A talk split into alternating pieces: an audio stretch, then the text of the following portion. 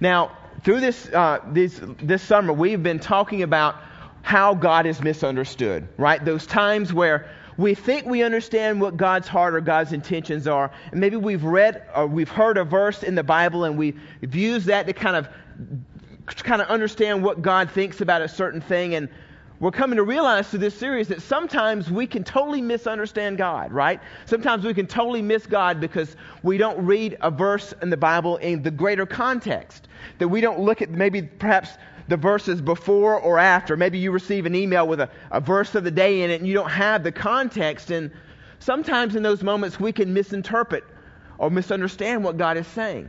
And so through this series, we're taking some of the most popular verses of the Bible and we're looking at them and saying, okay, what does God really mean with what he says? Now, this morning, we're going to be looking at a commonly misunderstood verse in the Bible that is in regards to children.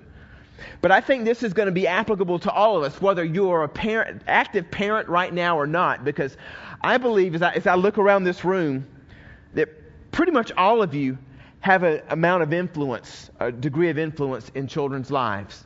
Whether you're a parent or a grandparent, or you're a teacher or a coach or a, a, teacher on Sunday mornings in our children's ministry or on Sunday nights in our student ministry. And so I feel like this is a message that's going to be really applicable to all of us. But before we launch into that, I want to ask you a question to kind of whet your appetite a little bit.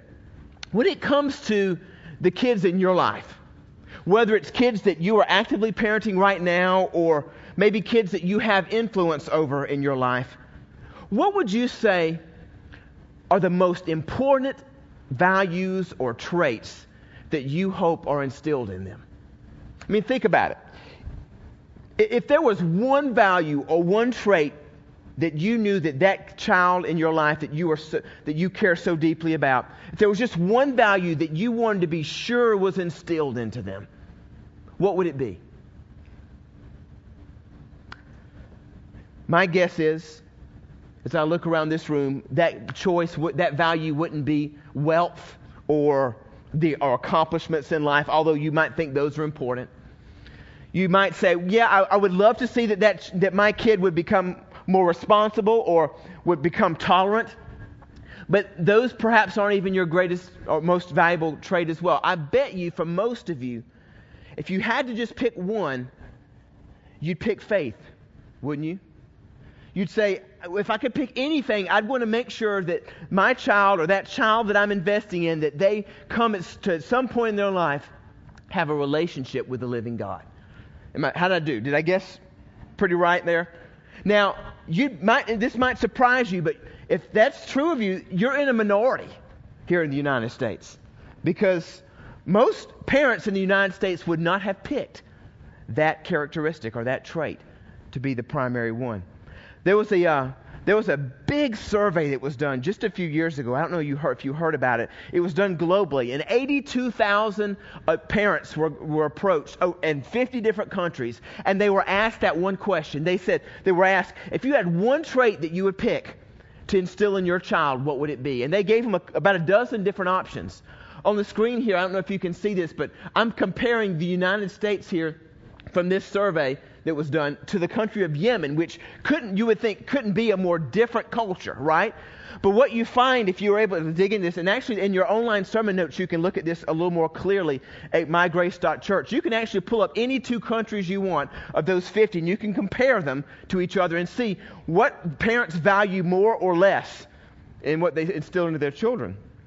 And when you compare the United States and Yemen, what you find is both of them, both in both countries, is that there's a high value in making kids responsible and also making sure that kids become tolerant of others.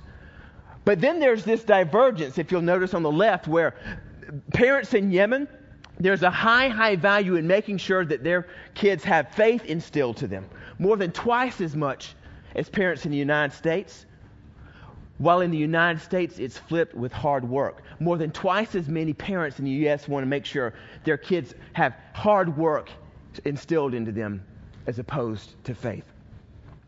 Now, unless you might think, well, this maybe is a skewed survey, and maybe uh, if you if other surveys were done, you would find different results.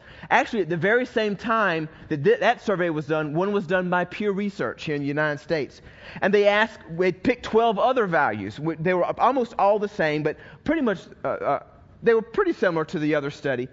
And when they surveyed all these people in the United States, these parents, the number one trait Pew, according to Pew Research, that parents are looking for is to make sure that kids become responsible. Number one. Number two was hard work. And number 11 out of 12 was faith. Number 11 out of 12. And in fact, some of these findings showed that some American parents, some Western parents, didn't even want to really instill faith into their kids because they were concerned that their kids might get picked on in school or with their friends if they had faith deeply instilled into them. It should come as no surprise to you that many of these kids turn out rejecting faith as they become adults. But what about those parents who do care? Who want their kids to have a meaningful relationship with God? Well, that brings us to our main scripture today, which I want us to look at Proverbs chapter 22, verse 6. So, again, if you have your Bibles with you, I encourage you to turn there. I'll have this verse on the screen. You can follow along at mygrace.church. But it's Proverbs 22, verse 6. And this is what it says.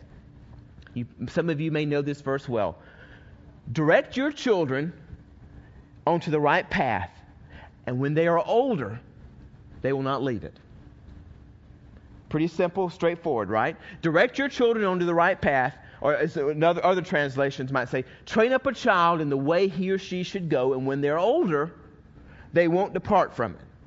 Now, when you first look at this verse, it looks like a wonderful promise, doesn't it? A beautiful promise to God, a guarantee that no matter what your child does or doesn't do, it's just a matter of time before they are on their knees and they are following God. But is that what this is really saying? If so, what about all those parents who did their best to raise children to follow God, who ended up having their children grow up to be adults who didn't? What do you say to them? Did they just kind of miss the boat? Did they not parent well? Did they not raise up their children in the way that they should go? Is it the parents' fault? As parents, or even mentors, many of us constantly wonder are we doing this parenting thing good enough? Are we mentoring well enough? I know for me as a parent, there are so many times I just wonder, am I totally screwing up my kid? I have a 14 year old getting ready to be 15. He just started high school this week. Scares me to death, particularly because he's a pastor's kid, and pastors are just known for screwing up their kids, right? And I, so many times I'm like, okay, God, am I, am I being too harsh? Am I being too tough? Am I not being tough enough? And, you know, these thoughts can just kind of swim in our minds as parents all the time, especially when it comes to faith. Are we, are we, am I instilling in my kid what I want them to have so that they will walk away with it? Or am I turning them away from it and not even realizing it? Other parents, though, can have to- a totally different approach. I've seen other parents take this verse and say, well, Proverbs says that you know, if I train them up in the way they should go, they'll never depart from it. So I don't really have anything to worry about. I just, whether they like it or not, God's going to hem them in, and they're going to come become a follower of Jesus sooner or later. I don't have to really worry about it. They don't even have a choice in the matter. Even worse, I have seen this verse used as a spiritual club at times in the church. I've seen over my years of ministry some rebellious teenagers or young adults who aren't really following God, even though they were raised in faith. And I have heard church people whisper, hmm, I wonder what that, those parents did wrong. I, I wonder if their faith is really genuine. Maybe, maybe, maybe their parents' faith, that kid's parents' faith, maybe it's just really a kind of a facade. I've seen parents racked with guilt because of this verse, thinking, I must have done something wrong. The fact that they aren't following God right now, it, it has to be on me. It's all my fault. And if that's you this morning, if you're in that place today where you have struggled with guilt in that area because you have a child right now who isn't particularly following God or hasn't made God a priority in his or her life, let me just say to you, our big idea today, the thing that I want you to come away with more than anything else this morning is this. Your child's faith is guided by you, but it is not controlled by you or your parenting. Let me say that again. Your child's faith is guided by the direction you give, but it is not controlled by your parenting, no matter how good of a parent you are. And that is what I believe this verse is really all about this morning as we unpack it. That's what I believe God's saying to us.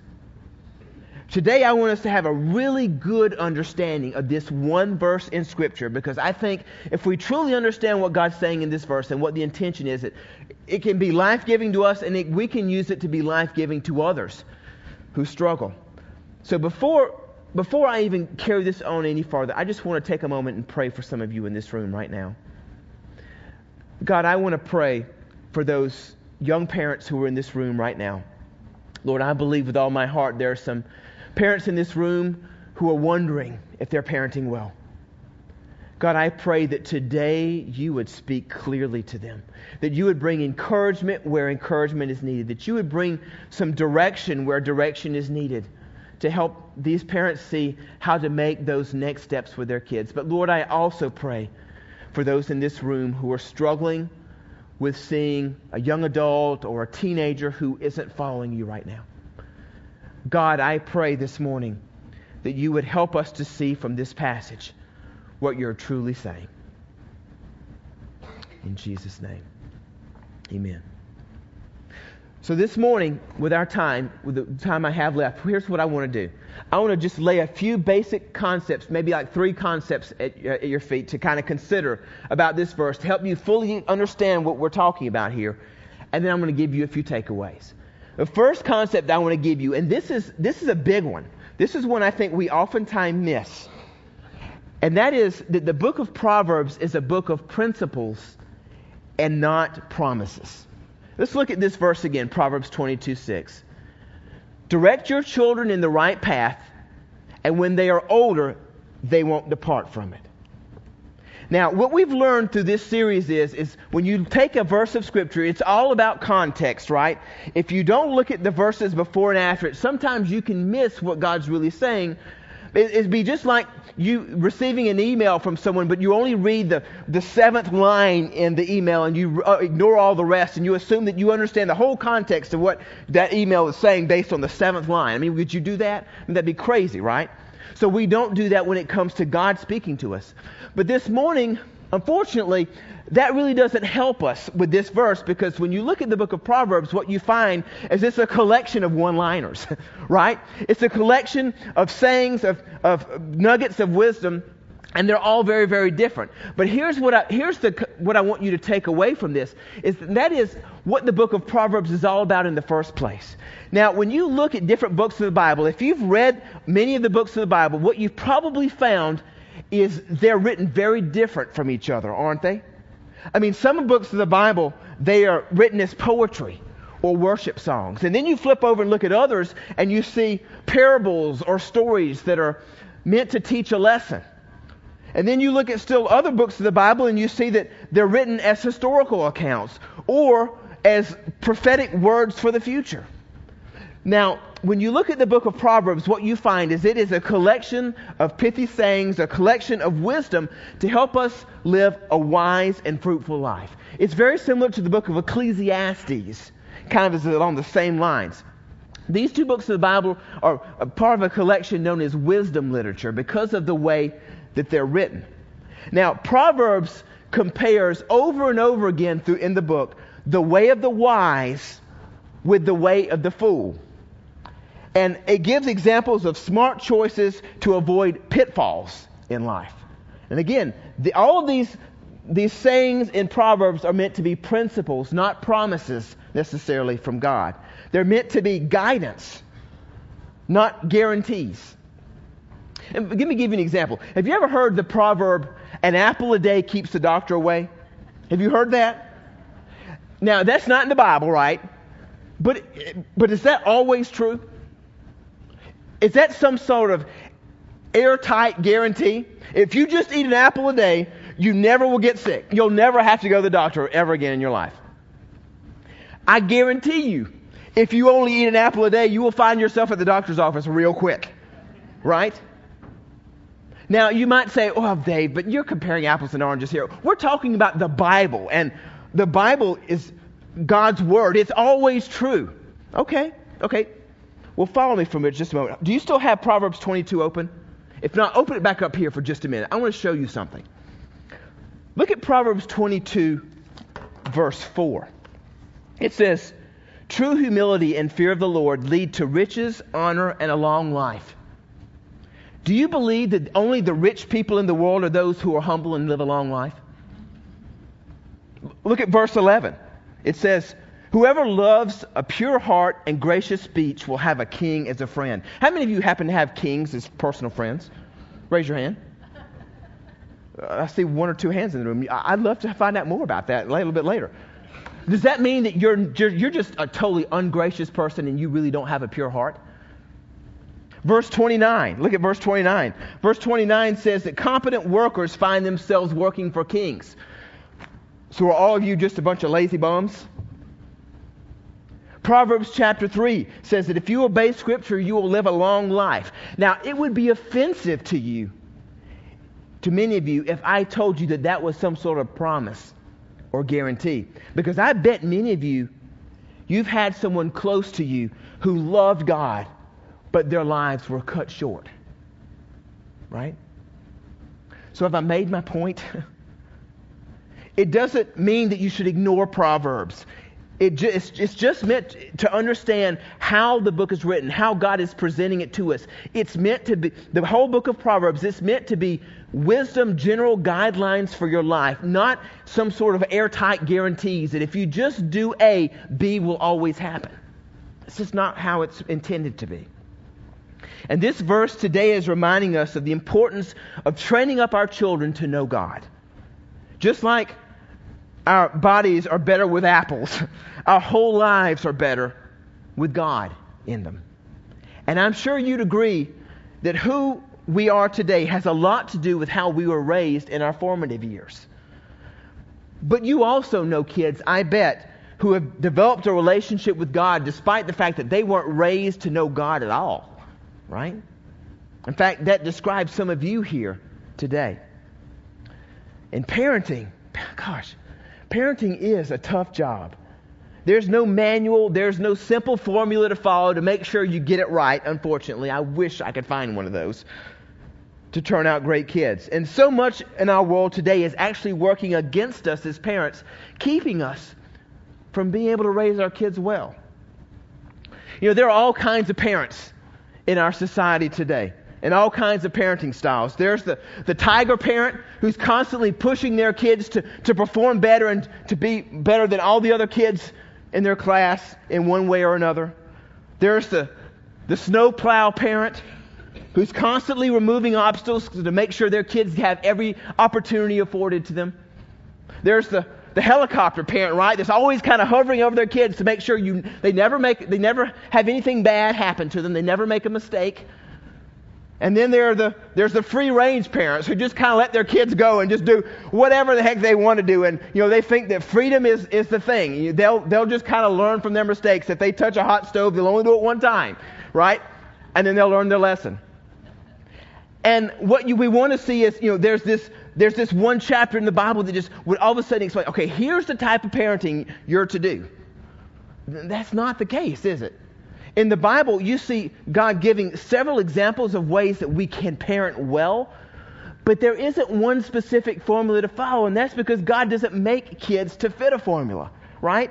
Every kid is different. You can raise one kid that needs a lot of structure, and then have another kid come along that needs a lot of freedom, right? And it's up to us as we pray and discern with God how to determine with each kid how to unlock them. but ultimately, here's what we're to remember God gives every person, every person, free will, even though God relentlessly pursues every single person. Every person who is ever born is given by God a free will. the ability to make wise decisions or to make foolish ones, the ability to choose to love God or to reject Him, the ability to follow God's ways or to follow their own. Joshua 24 says that we are each called to make that choice in life. In Mark 8, Jesus tells how we're to choose to follow him. And then in Romans 10, it explains what happens if we do choose to follow God in our lives. The problem is, in my opinion, God didn't make all of our kids to follow. To, God didn't make allow us to make our kids into basically robots, which I would have really loved. You know, just for some crazy reason, God had in His mind that He would give each one of these kids a free will right from birth. Makes absolutely no sense to me. I feel like we should be able to at least program them for the first 18 years before we flip the switch and we let them go. But dang it, God didn't give us that opportunity. God wants us to raise them to know Him. But ultimately, that choice is theirs, isn't it? Now, most of the time that works out. Most of the time, if, if, we're as parents, if we're following after God and we're raising up our children the way they should go, they'll make those choices in life. They will have faith instilled into them. They, and those other things that we see as important, whether it's responsibility or hard work or tolerance or any of those things, that, that they will follow in our footsteps. But that's not a guarantee. In fact, when you look at the story of the prodigal son in Luke 15, what do you see? You see a father who lets his child go to follow his own path, to do, do whatever he wants to do, even though he knows as a father that he's making all the wrong decisions. You know, I, I, can, I can put myself into that story, and, it, and it's gut wrenching. Nowhere in that story does the dad know that his son will return home. Nowhere in that story do we see that change is guaranteed in that kid, that, that sooner or later he's just going to come back whether he likes it or not because he was raised the right way. And every young adult has to make that decision. But we also know, and this is the promise I want you to hold on to, that God says in His Word that He does not stop pursuing them. Look up Psalm 139 this afternoon and read that. See what it, the promise that God gives you there in relation to that. Or look at Luke 15 in this story of the prodigal son. When you see Jesus tell the story of the prodigal son, you also see him tell the story of the, of the lost sheep and the lost coin to explain that the father never stops pursuing. He never stops chasing after us until he brings us home. So, what should we take from this proverb to wrap things up? As a general rule, let me share this with you. When we raise children consistently and with authenticity to know and to follow God, they will follow. Some of our most teachable moments as parents are going to be those times, not when we're just telling our children what to do, but they see from our example how we make those choices ourselves in tough times in dark times when you don't think they're looking, but they really are.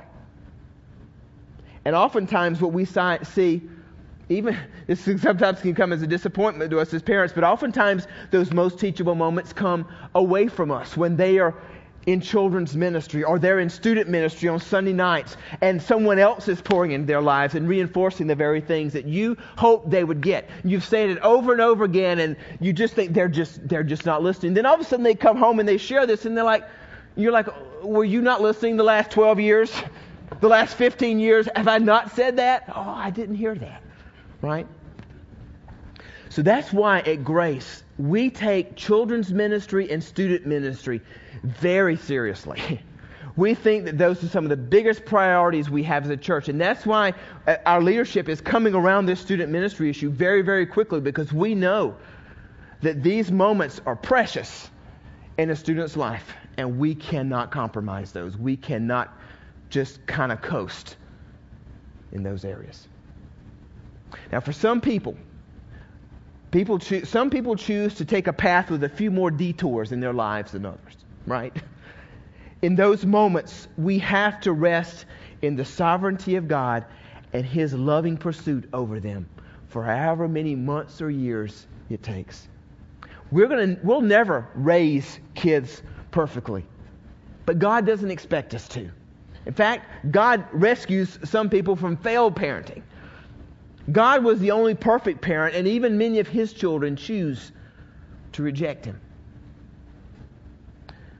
The last thing I'll share with you, and then I promise I'll wrap up here, and that is this that if things don't turn out quite like we plan, which does happen sometimes, we keep hoping and we keep praying. We never give up. We pray because God tells us in His Word that it works. And we hope because we know that God loves them way more than we ever will. To give you an example, my Uncle Harry, some of you know this story. My Uncle Harry, um, his dad died at the age of 30. And um, as an adult, once he turned, after he turned 30, he chose to have nothing to do with God, in part because of losing his dad, despite how he was raised.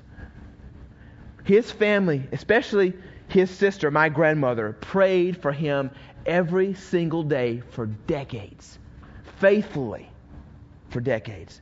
And it wasn't until he was 73 years old that a preacher came up to him and shared with him an obscure story from the Old Testament about an axe head floating on water that the light turned on and he accepted Christ. And it was just two short weeks after that that he unexpectedly died. That story continues to remind me that God has his hand on us whether we want it or not. And any opportunity that he can to help us make that decision, he will, but he'll never force it. He'll never force it on us. Maybe you're here today and that describes your life. Maybe you're kind of like Uncle Harry today. And faith just hasn't really been a priority for you.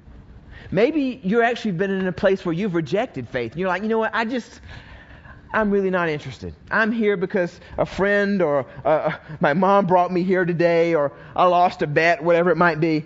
That, that's fine. I'm, I'm just glad you're here. And I want you to know that every single week that you do happen to come to grace, you are not only welcome, but you will feel safe here. No one will ever try to cram faith down your throat, but we will tell you about how much God truly loves you because He does. But I also know that there are some of you here today who find yourself on the other side. You're raising kids and you worry. You're wondering if you're doing it right. or you're kind of beyond that point and you now have adult kids and they're Perhaps one or two of them aren't following the way that you hoped they would, and that breaks your heart and it keeps you up at night, and you've beat yourself up at times thinking, What did I do wrong? Let me encourage you this morning that Proverbs never told you you've done something wrong. But Psalm 139 promises you that God's got them. That's a guarantee. You know, I have a son in law right now who uh, he's a great guy. and He doesn't know Christ. And I pray for him constantly that he will come to know Christ. And I also, as I said, I have a 15 year old that constantly keeps me on my knees, ask, making me say, God, please don't let me screw this kid up. But reminding me that God's got it. And God's got your kids too in a moment, we're going to take communion together. And I'm going to ask Rick to join me in serving communion this morning. Communion is a time when we remind ourselves of how much God loves us, of how He so relentlessly pursued us that He even sent His Son to a cross to die to make sure that that relationship was there if we wanted it. God gives us that free will, and we each, each one of us, we had that opportunity to say no. But God affords us so many opportunities in our lives to say yes. And so this morning, I want to encourage you to pray with me, wherever you are on your spiritual journey, about what it would look like for you to take one step closer to Jesus this morning. If you're not a follower of Christ, I want to encourage you to think what would it take for you to consider making that step this morning? And if you are a follower of Jesus, what is God asking of you? Perhaps in the, the students and the children in your sphere of influence. Would you pray with me? Heavenly Father, I thank you for this opportunity this morning to share from your word. God, I pray this morning for each and every parent who is here, each and every parent who has wondered if they're doing it right, if they're raising their kids right, if, or if they have done something wrong. And God, I pray that you would just give us a sense of peace and calm and remind us that this is all in the palm of your hands. God, we thank you for this promise that we remind ourselves of here at communion. This promise that you will never leave us or forsake us. This promise that you love us with a crazy, unconditional love. And Lord, in this time, we remind ourselves of that. In Jesus' name, amen.